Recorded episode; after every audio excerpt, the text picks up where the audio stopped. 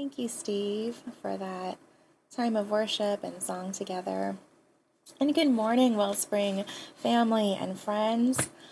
Uh, as we get going into this January, um, I know this is an unusual time. There's so many of you that are um, under a lot of stress. We know there's a lot of sickness too going around, and just uh, just want to offer an invitation to be in touch with us. Uh, for me personally, I've been dragging a little bit into the new year. Um, I found this polar bear GIF slash GIF the other day online, and Karen will, will show it for us on the screen in just a second um, as soon as she gets that up. And I felt very much like this polar bear. Let's see if we can find it. Okay, so when you see a polar bear go across the screen, you'll know that's the way I feel. Okay, we don't see it yet. Um, maybe for some of you, things are going really well, um, and that's great too. Oh, there's the polar bear. that's how I feel going into this this new year. Slowly pushing myself along. Does anyone else here in Europe feel like that? Just like, yes. Um, some of you might have lots of energy or be feeling really great this year. And if, if there's any wins in your life we can celebrate with you, we would like to do that. Um, really quickly, just want to share a small win for Pastor Cheryl um, and myself. Uh, we're really glad that uh, this past week we found out that she can attend her seminary class through Ignite, through our denomination, and we can attend our annual meeting online this year. We just found it out today, so in two weeks, instead of um, me and Pastor Yumiko, Pastor Cheryl all having to be in Chicago in very cold weather with a thousand attendees at a hotel, ooh, instead we can be here uh, here on island, uh, logging on online. So it's just a small win, but I'm thankful for for that. Now, last week, Pastor Cheryl kicked off our new worship series on mending life. And we're going to be going through the teachings of Jesus, um, sometimes called Jesus' Sermon on the Mount. That's what we call this sort of collection of Jesus, Jesus teachings, and it's in the book of Matthew, chapters five through seven. And we're going to be going through these over the next maybe eight or so weeks. And as we do this, we're, we're just praying that we're going to be letting Jesus show us through his teaching, stitch by stitch, step by step, what the mending work God wants to do in us and in our world is all about. We have some good content today, so I'm just going to get right into it. Um, the sermon notes are available online, um, as well as uh, Pastor Dan will be putting in the, the fill in the blanks from your notes um, in the chat section when we get to that. So today we are going to be in the book of Matthew. We're starting out at the beginning of the Sermon on the Mount, um, Matthew chapter 5, verses 1 through 12. You can follow along with me um, either in your notes or in a Bible or on the screen right here in front of you if you are watching. Now, when Jesus saw the crowds, he went up on a mountainside and sat down. His disciples came to him, and he began to teach them. He said, Blessed are the poor in spirit, for theirs is the kingdom of heaven. Blessed are those who mourn, for they will be comforted. Blessed are the meek, for they will inherit the earth. Blessed are those who hunger and thirst for righteousness, for they will be filled. Blessed are the merciful, for they will be shown mercy. Blessed are the pure in heart, for they will see God. Blessed are the peacemakers, for they will be called children of God. Blessed are those who are persecuted because of righteousness, for theirs is the kingdom of heaven. Blessed are you when people insult you, persecute you, falsely say all kinds of evil against you because of me. Rejoice and be glad, because great is your reward in heaven. In the same way, they persecuted the prophets who were before you. Friends, this is the word of the Lord. Thanks be Now, roughly three years ago, um, when our family moved back home, back here to Hawaii, uh, from and to you all here at Wellspring, uh, when we moved from Pasadena, we, we booked our move with the same Hawaii-based moving company we had used to get out there uh, to California for for seminary, and we had a really great experience with this moving company. You know, moving out from Hawaii, so we decided we'd try them again. And when we called them, they let us know that they'd be subcontracting for that area of Pasadena where we lived. Um, but that was okay with us. So we said, sure. We, we booked our moving date. We waited for it to arrive. And while we were waiting, we were busy, you know, sorting, selling, and donating items. And finally, move date came. Ah, couldn't wait for the packers to be there. Everything's ready for them to pack. And our agreed upon time came and then went. And uh, the moving guys didn't show up. The moving people didn't show up. And hours and hours later, they finally came, and they came and they were short-handed. There were only two of them to pack up our entire house and pack it into their truck. And then they didn't have any like work lights. So at 10 o'clock at night, Dan and I felt so bad for them. We were like trying to pack two, and we're just like shoving things in the truck in the dark. It was kind of a disaster, but we got here. I'm sure you can imagine what it was like on the unpacking side of that, right? When all these items sort of packed in chaos arrived from the boat and they were brought to our house, and we weren't sure what was in which box. And there were more than a few moments when we'd be, we'd be like unpacking items and we'd be really surprised by something that shouldn't have been in that box. Like the kitchen scissors somehow wound up with boxes of games. We're like, oh, I'm glad no one sliced their finger on this when they took, you know, Monopoly out or we'd be like unfolding clothes and then framed art would like drop out. Like i didn't know that was there. Oh glad that didn't crack. I think there's a, a, kind of box that each one of us have too that has things in it some things in it that are supposed to be there as well as some things in it that don't quite belong. Now it's not a moving box. In fact this box that each one of us have is not a literal box at all instead, it's a way of thinking about how we think about God. We can call it a God box. You think about as a child, as a young adult, as a teen, as you learn and grow, each one of us formulate ideas about God. And as we do so, we build a sort of virtual God box in our minds. I think I have a picture of a box. And as we grow, you, uh, you can kind of picture, we fill it with our ideas and our experiences about God ideas we get from friends or family or from our own experience, maybe from reading scripture, from the culture around us. Maybe you didn't grow up in a Christian family or a religious family. You still have a God box too, um, because you accumulated ideas and beliefs about God. Even if you didn't believe in a God growing up, that's still an idea to put in your God box. There isn't a God. See? So we all have one. It's filled with all the ideas and thoughts we have about God. And um, for those of you that went to what, uh, Sunday school, maybe like me, you might have grown up in church. You might fill your God box with like, maybe different stories of Jesus. Or you might hear God is love or sing Jesus loves me and you might put that in your God box. You might have heard other messages too. Messages about gender roles or purity culture or works-based faith and maybe you put those in your God box too. Chances are in your God box, like mine, there's some good and true things in it, and also some things that don't fit, that, that shouldn't be there. Things that can gradually work to cause harm or pain and sort of twist you away from actually who God is and how God works. Now, this is where it gets a little tricky because unfortunately, sifting through your God box can be hard or difficult because it's not always allowed. Right, some streams of the Christian faith believe your God box must be airtight lest you start on a slippery slope of losing your faith. That means you can't take off the lid. You put things in your box, you learn how to defend your faith, you build it like a brick wall, you keep it airtight, keep the lid on it. I think I, I, grew up in a community a little like that, and some of you may have as well. I remember hearing cautionary tales about uh, kids who'd go to college and then toss their whole God box out when it became clear there were things in it that needed to go. And now I'm realizing that that's not necessary. You don't have to toss the whole box out because God can't fit in a box anyway. But instead, we can give ourselves the freedom and the permission, which is a very healthy thing, to go through the God box, to sift through it, to let your faith be something living and growing and active rather than airtight. Since God can't fit in a box, if we put the lid on it, we're probably keeping God out. Our faith can't grow. We've made an idol, or even worse, a monster. I think there's a whole generation of people right now who grew up in the church or spent many years in it who are starting to sort through their God box. Some people toss the whole thing out because they didn't realize you could open it up. And I think what's the call for us is to invite people to be like, no, bring the God box back. What's in it? Can we sift through it with you? And what's in mine? What is like Jesus and God? That I need to keep? What isn't? What has been a result of flawed interpretation of scripture? What has been harmful? What has been a result of culture seeping in like patriarchy or dead religion or sinful human traditions? What's bringing life that's in this box I want to keep? What's bringing death?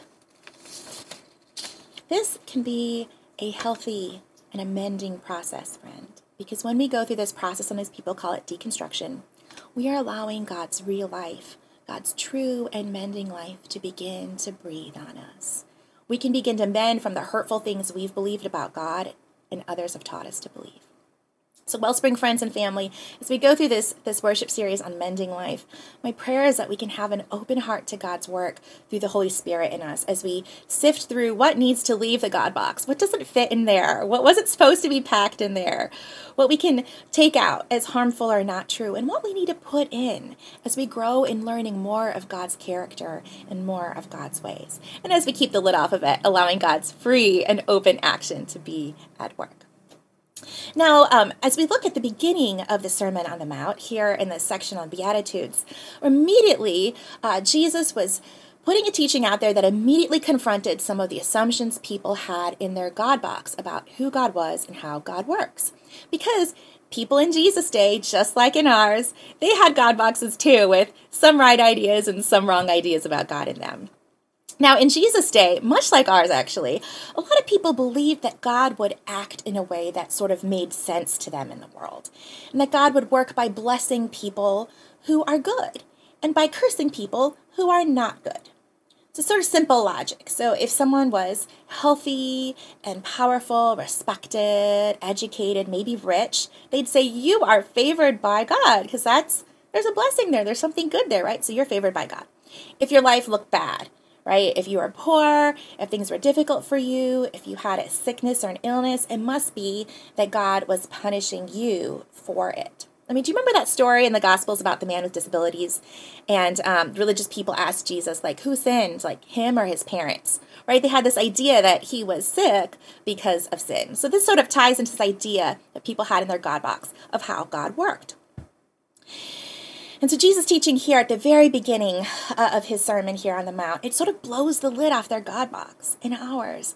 As Jesus' teaching about blessing comes to mend them, moves to mend them, and moves to mend us from the preconceived notions we can have about who God is and how God works.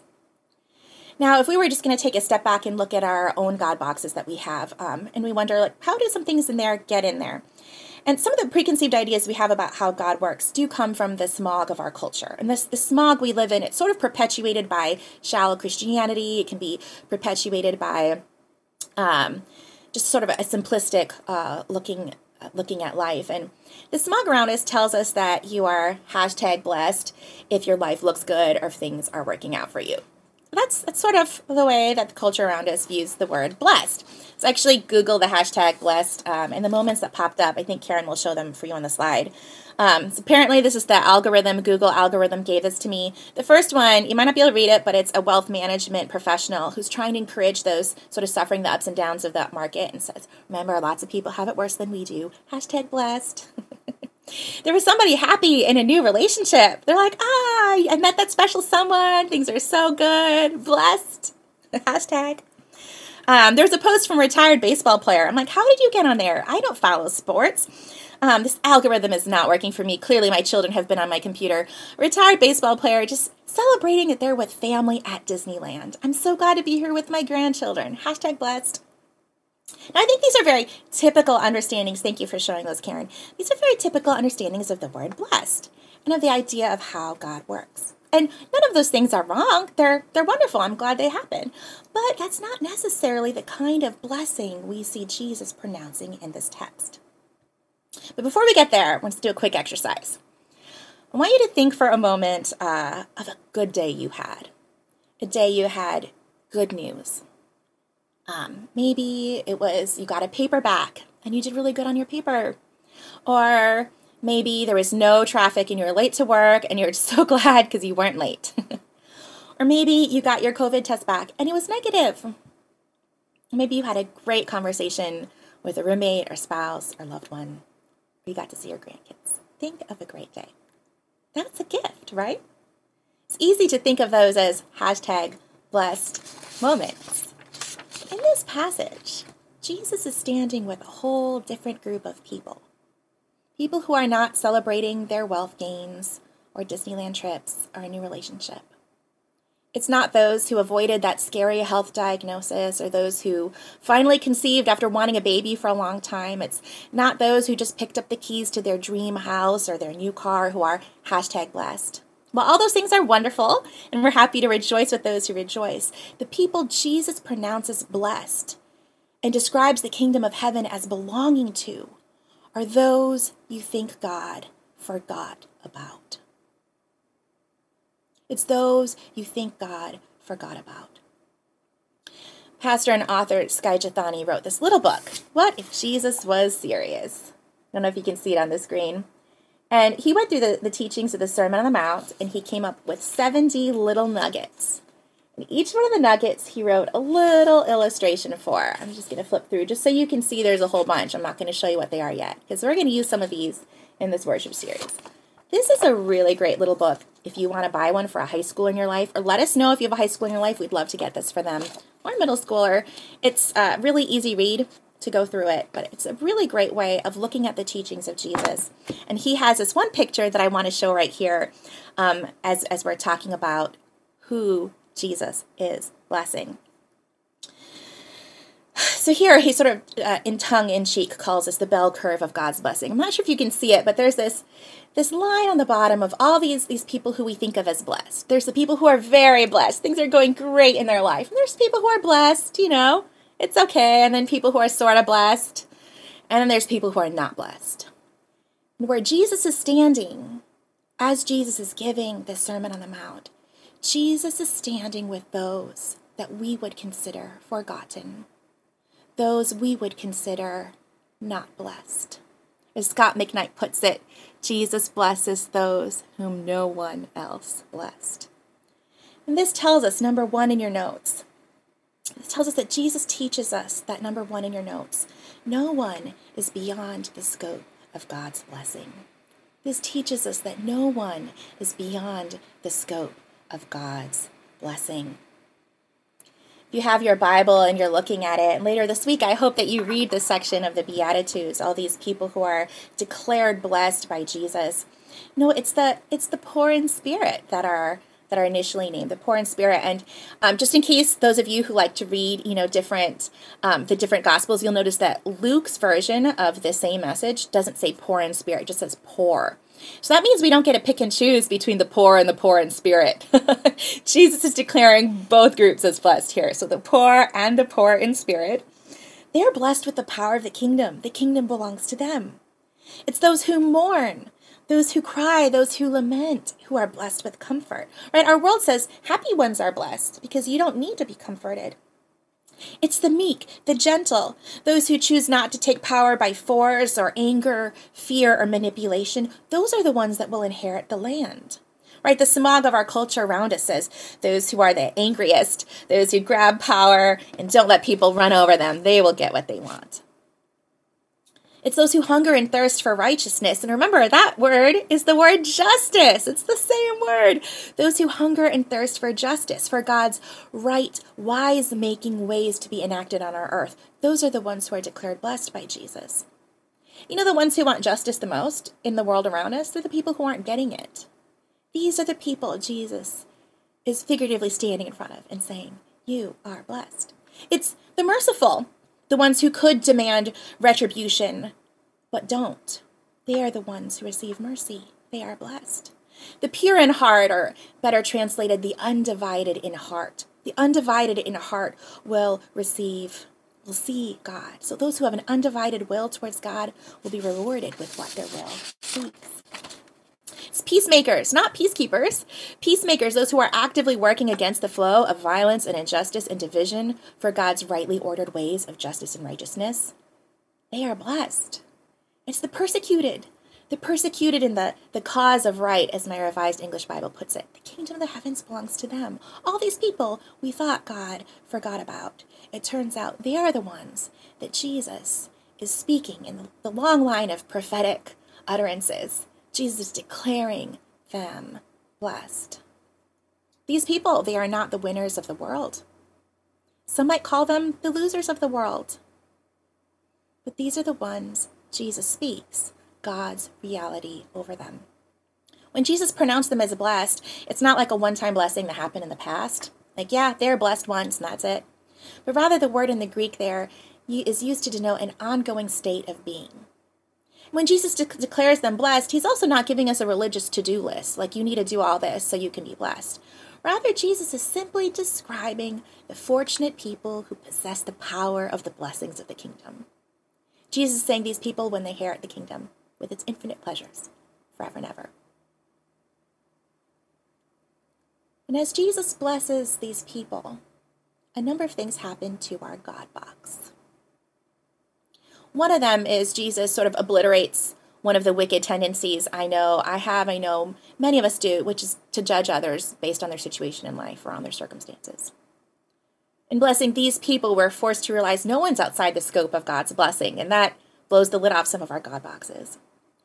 As Jesus highlights those who don't have it all together, the ones who don't have it easy, the ones who can often make our life uncomfortable. As Jesus highlights the pot stirrers, the ones who reveal the values and priorities of the kingdom of the heavens. The kingdom of the heavens is theirs. This brings us to number two in your notes. Jesus teaches that heaven is already here. Jesus teaches us heaven is already here. Now, let me explain this. You see, in Jesus' day, and often in our day, we can have this idea in our God box that heaven is a far, far away place.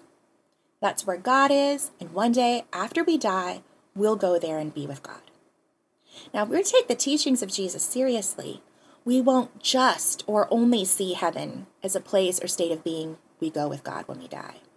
You see, in in our word English, the, the English word heaven, I think I have this to show for you on the screen. The word heaven carries all sorts of supernatural and spiritual meanings. Um, but the actual Greek word, um, used by Jesus, it's a plural word, so it literally means heavens. And it's more like a word how we would use to describe skies. So the air, the atmosphere all around us that you and I are breathing in and out, it's very close, very present to us. Right now, I have it in my lungs. And Jesus is using this word to describe the, the Jesus is using this word, heavens, ouranos, to speak of the, the non physical, the invisible, but the present realm where God dwells. So he's using the same word for both. He uses the same word for this air around us, and he's using the same word to describe the kingdom of heavens, the kingdom of God where God dwells. And he's putting these two sort of ideas that we have very separated out, he, he's putting them together. And this reminds us that heaven is not some place we'll just go to one day when we die, but that the kingdom of the heavens is present around us, closer than we think, active and growing right here and right now. So you can kind of think of it as um, the way I think of it uh, at this point in time is sort of like a bridge. The kingdom of heavens is sort of like stretches through space and time to maybe what we call heaven, right? The reality where God's will is always done, into pockets in our reality here where God's will is being done. So I sort of see it as this connecting point. And the book of Revelation lets us know that one day there will no longer be a divide between these two realms. One day, uh, one day that heaven is going to come to earth, and these two realms, these two kingdoms will become one as the kingdom of our Lord Jesus Christ and sort of everything related in this world become one because God's kingdom covers both of them. And as heavens uh, come to earth, heaven comes to earth. So um, we can be saying that heaven is present to us right now. Heaven is present to us through the kingdom of the heavens. If we say that, I think it's also safe to assume that hell is also present here too. We don't have to look very hard to find it. For the last year, I've been following the military takeover in Myanmar, um, and the the junta faces widespread opposition to its rule. Like people remember how bad it was back in the day when the military ruled everything. So there's this huge peaceful protest movement, um, and the army has responded to with violence and brutal crackdowns and full scale murder. There's this whole this whole um, group of people killed on Christmas Eve, including children. I found out this last week that um, one of the Christian workers uh, that my parents trained, young pastor, was killed this past week. Um, we have no way of getting any resources to, to his young wife or child. It, it feels like hell right now. There's people that are trying to flee the area as refugees, and over 650 houses and properties, including churches, have all been burned. Friends, if we have this idea in our God box that heaven is just a place far off we'll go to when we die, what do we do when we hear news like this? What do we do when we hear news closer to home of things gone wrong that should not be?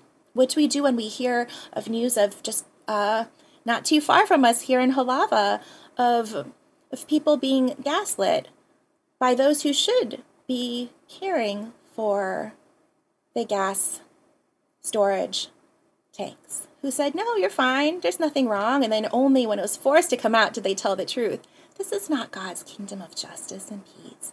What do you do when you find places in your own heart that are revealed where God's will is not being done for you? Whether it's a secret sin, a hidden addiction that God is inviting you to bring into the light, what do we do?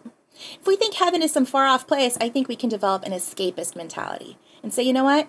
Things are bad here right now. They're bad all around. I don't really want to hear about it because it's depressing and overwhelming. But you know what? I'm going to go to heaven one day when I die. Woohoo!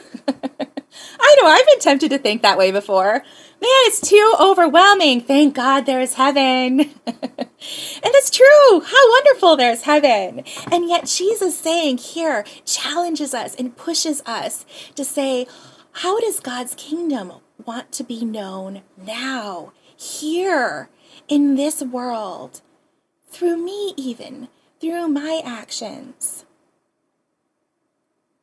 Right? If God invites us to lean into the suffering around us, here as Jesus stands in front of these people who no one would consider blessed and pronounces them blessed by God.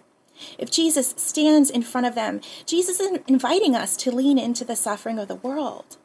And later on in the, in the book of Matthew, in the Sermon on the Mount, we'll get to in a couple weeks, Jesus invites us to pray to God, Your kingdom come, your will be done on earth as it is in heaven.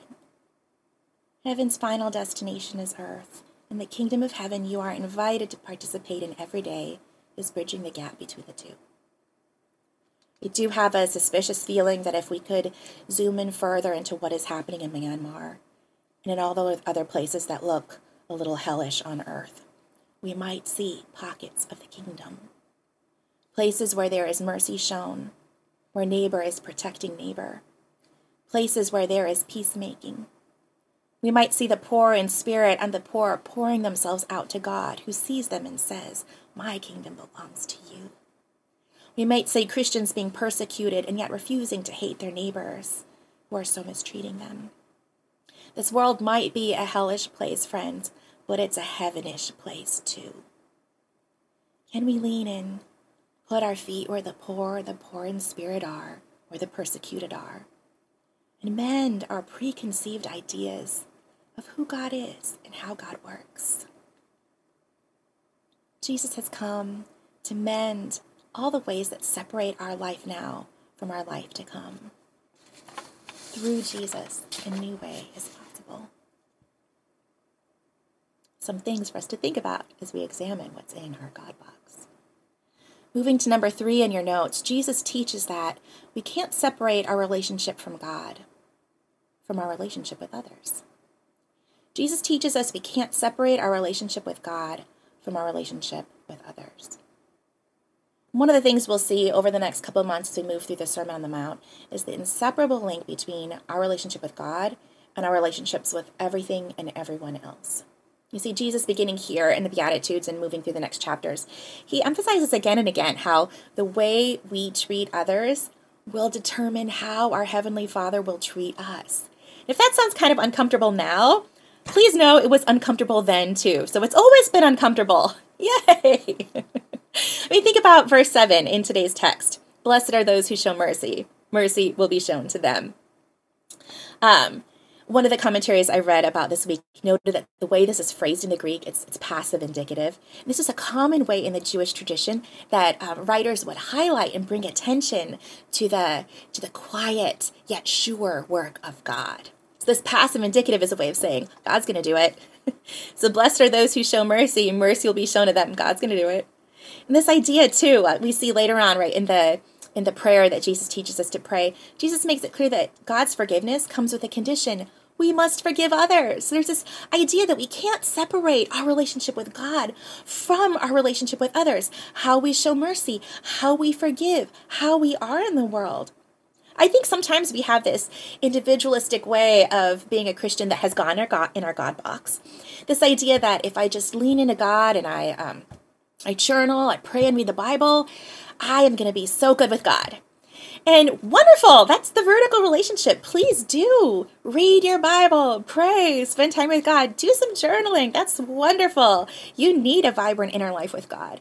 And yet, we can't just have a vibrant inner life with God because the way we treat others is inseparable, Jesus teaches us, inseparable from our life with God. I think we have a, little graphic from the What If Jesus Was Serious book.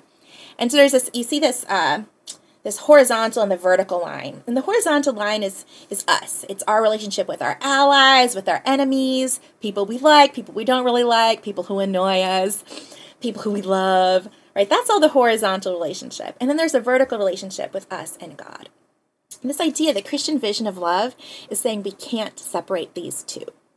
The way we treat those in this horizontal way is going to determine some of the vertical, how God treats us.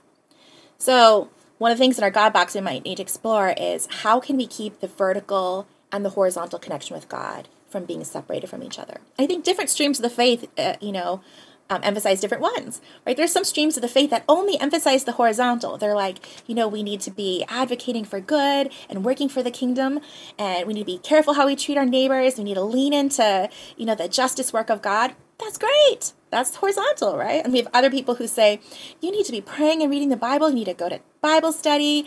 You need to be listening to the word. That's great. That's the vertical relationship.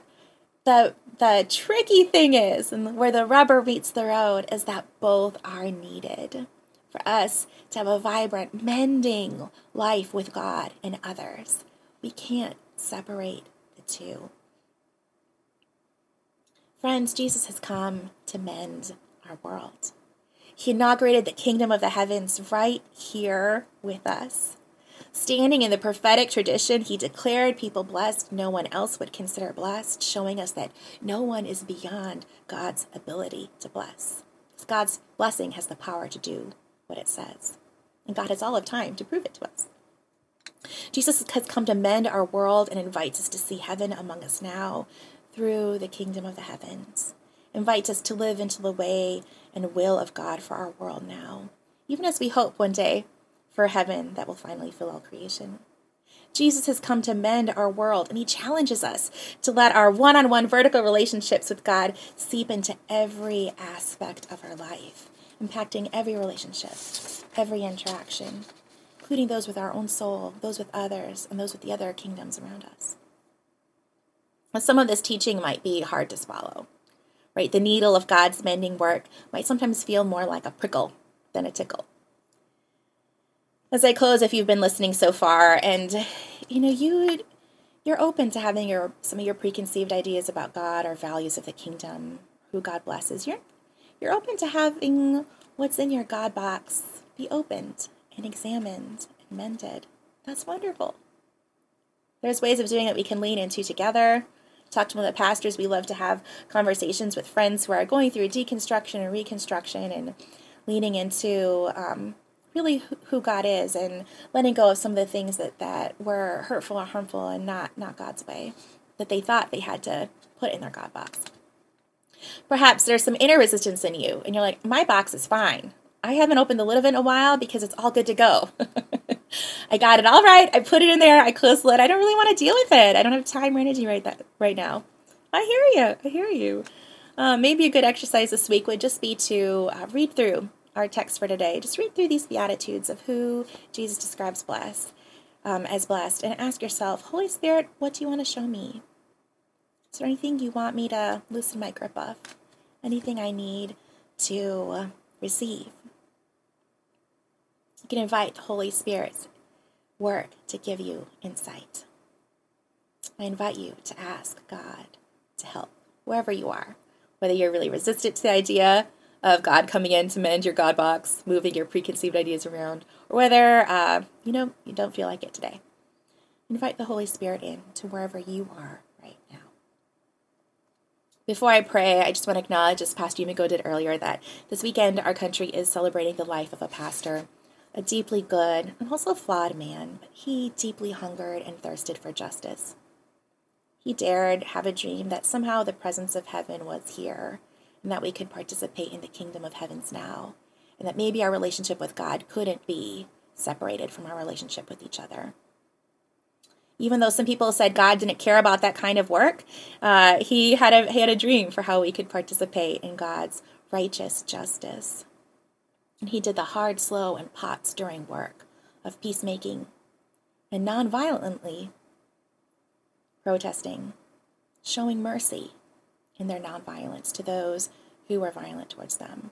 Friends, we have heroes and sheroes who have gone before us, who show us a little bit of what it looks like to let go of the lid of our God box, to let some assumptions leave that need to leave, let God's new life in as we learn more about who God is, how God works, and as we work to align ourselves stitch by stitch, step by step, with God's mending work in us and in the world.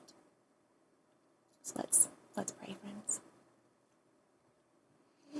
As we get ready to close in prayer, um, I just want to acknowledge that we looked at a number of blessings today, but the best blessing of all is knowing Jesus. The best gift of the kingdom is the one who brings it to life, the one who is its king and who is kin with us, Jesus. Lord, I'm reminded of that that story a little bit later on in the book of Matthew where Peter has a sort of eureka moment and he realizes who you are, that you are the Messiah, you are God's anointed one. And Jesus, you turn to him and you say, Blessed are you, Simon, son of John. Flesh and blood has not revealed this to you, but my Father who is in heaven. What a wonderful blessing for us to be able to recognize you, to see you for who you are, and to be growing with you. Lord, I pray for each one of us that we will be able to see you for who you are, that we will recognize your work in our lives. And right now, if you're listening, um, if you're listening online or to a recording of this, or even here right now in the Zoom room, and you realize, I don't know if I've ever had that moment with Jesus. I don't know if I've ever really realized who Jesus is, or um, I don't know if I have the blessing of knowing the, the King of this kingdom who is kin, who is my brother. I don't know if I've ever done that. I invite you to pray a very simple prayer like this Lord Jesus, I invite you into my life. I give you consent to go through every room of the house of my soul. Give you consent to come in.